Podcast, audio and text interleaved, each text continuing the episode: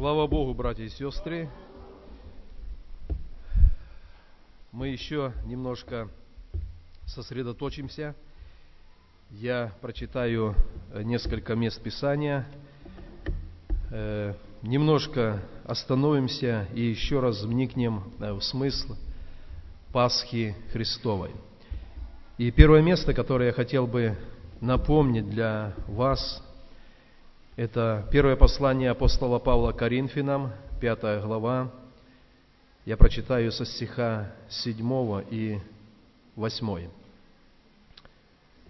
Павел, когда писал послание к церкви в Коринфе, там были проблемы, там был определенный грех, и он им напоминает суть Пасхи Христовой – и он говорит так, «Итак очистите старую закваску, чтобы быть вам новым тестом, так как вы бесквасны, ибо Пасха наша, Христос заклан за нас. Посему станем праздновать не со старою закваскою, не с закваскою порока и лукавства, но со пресноками чистоты и истины». Дорогие братья и сестры, дорогие друзья, все, кто сегодня здесь, в Доме молитвы, я хочу напомнить для вас, что настоящее истинное значение Пасхи, оно заключается в том, чтобы каждый день, живя перед Богом, иметь внутри, в сердце, эту чистоту и истину – Наша Пасха – это Христос заклан за наши грехи. И если мы принимаем эту Пасху, то каждодневная жизнь, она будет без закваски греха. Написано, станем праздновать не только застольем, не только торжественным богослужением, но станем праздновать каждый день со пресноками чистоты и истины – Служение заканчивается, наступает обычная жизнь, рабочие будни, семейная жизнь. Но как важно, чтобы мы, пережившие эту истину, что Христос умер за наши грехи и воскрес для нашего оправдания, мы каждый день это праздновали со пресноками чистоты и истины. Давайте положим себя на весы перед Богом на весы Духа Божьего и узнаем в нашем сердце, насколько каждый день нашей жизни мы, называя себя детьми Божьими, мы празднуем эту Пасху, чистота, истина и святость перед Богом. Пусть Господь благословит.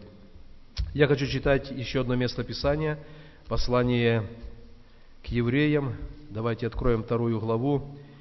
И несколько стихов о сути победы Иисуса Христа над державой смерти. Послание к евреям, вторая глава, я буду читать со стиха 14 и ниже. «А как дети причастны плоти и крови, то и он также воспринял онное, дабы смертью лишить силы имеющего державу смерти, то есть дьявола» и избавить тех, которые от страха смерти через всю жизнь были подвержены рабству. И 17-18 стих. «Посему он должен был во всем уподобиться братьям, чтобы быть милостивым и верным первосвященником перед Богом для умилостивления за грехи народа. Ибо как сам он претерпел, был искушен, то может и искушаемым помочь». Дорогие братья и сестры, это место Писания, которое говорит, что для того, чтобы разрушить закон смерти, власть смерти, Иисус должен был принять плоть и кровь, которые имеем мы. И в этой плоти и крови Он взошел на крест. И когда Бог Отец возложил на Него грехи всего мира – во плоти и крови Он умер, и это стало достойной жертвой за грех.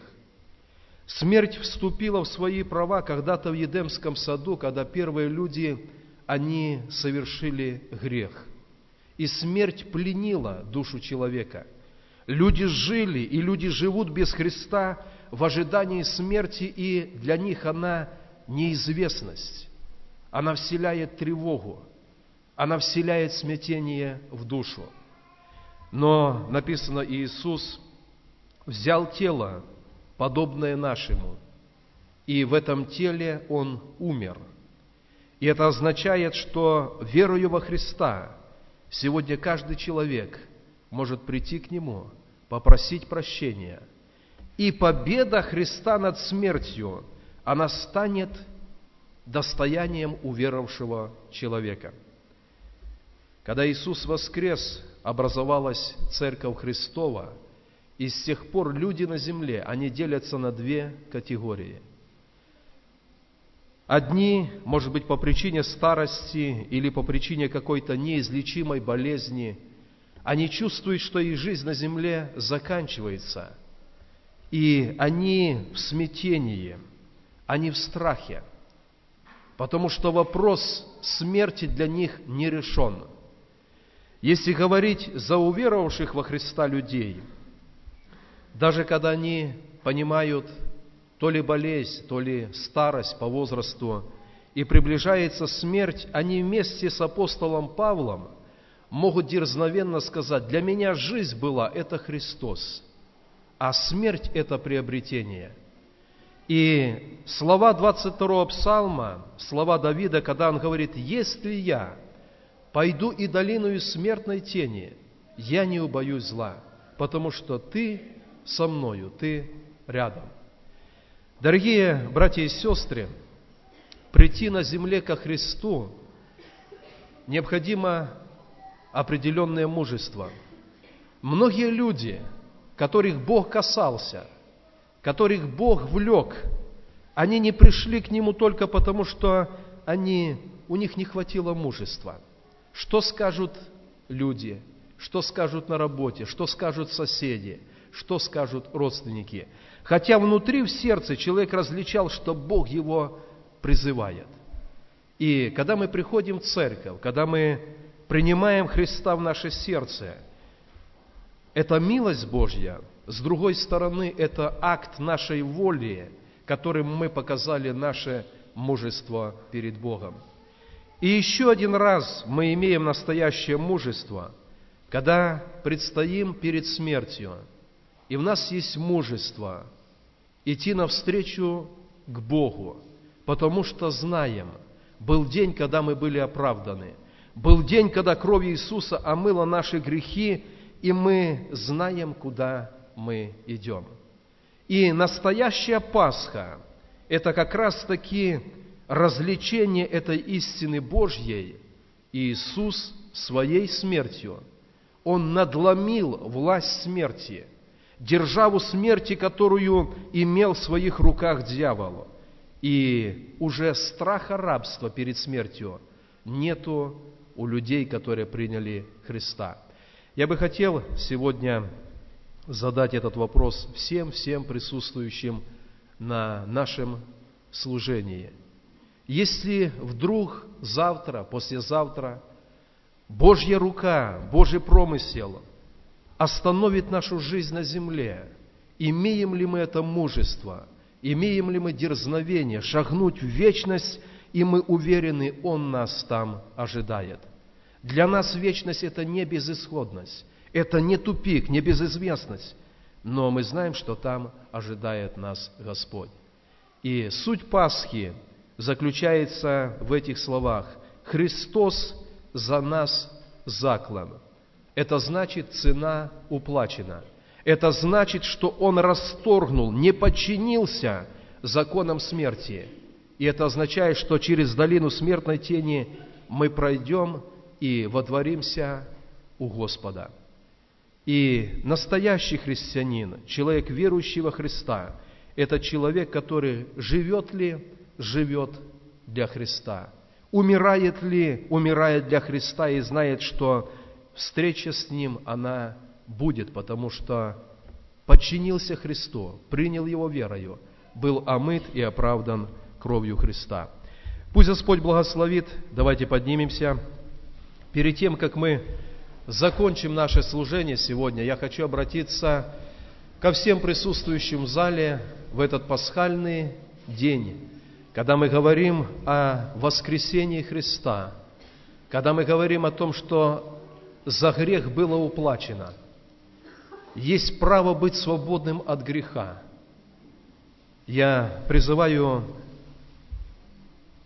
тех, кто имеет в сердце такое желание попросить у Бога прощения, сказать, Господь, я также хочу, чтобы и мои грехи, верою они были возложены на Тебя, и они были понесены Тобою. И простая молитва, которую мы совершаем на земле, она приносит прощение. И воскресение Иисуса Христа, а оно приносит в наши жизни, в наши сердца победу.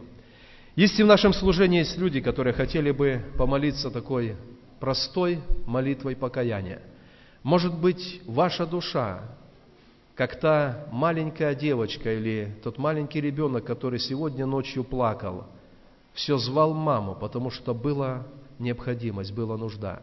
Если ваша душа ищет Бога, если вы понимаете, что вроде бы все есть, все хорошо в жизни, а внутри душа ищет Господа – Э, Бог находится для души через покаяние. Поэтому, если есть люди, которые хотели бы молиться молитвой покаяния, вы просто поднимите руку, и мы церковью вместе с вами помолимся, чтобы это прощение Божье, а греха кровью Иисуса, оно пришло в вашу жизнь. Пожалуйста, если кто-то хотел бы помолиться, вы можете дать знак, мы будем молиться с вами. Может быть, еще кто-то хотел бы молиться такой молитвой, пожалуйста. Мы будем молиться благодаря Бога за это служение. И те, кто поднял руку, вы можете пройти вперед. И мы вместе с вами будем молиться, прося прощения и принимая эту новую жизнь перед Господом. Давайте всей церковью мы благодарим Бога за это служение, мы благословляем друг друга и помолимся за тех, кто будет молиться молитвой покаяния. Пожалуйста, вместе помолимся.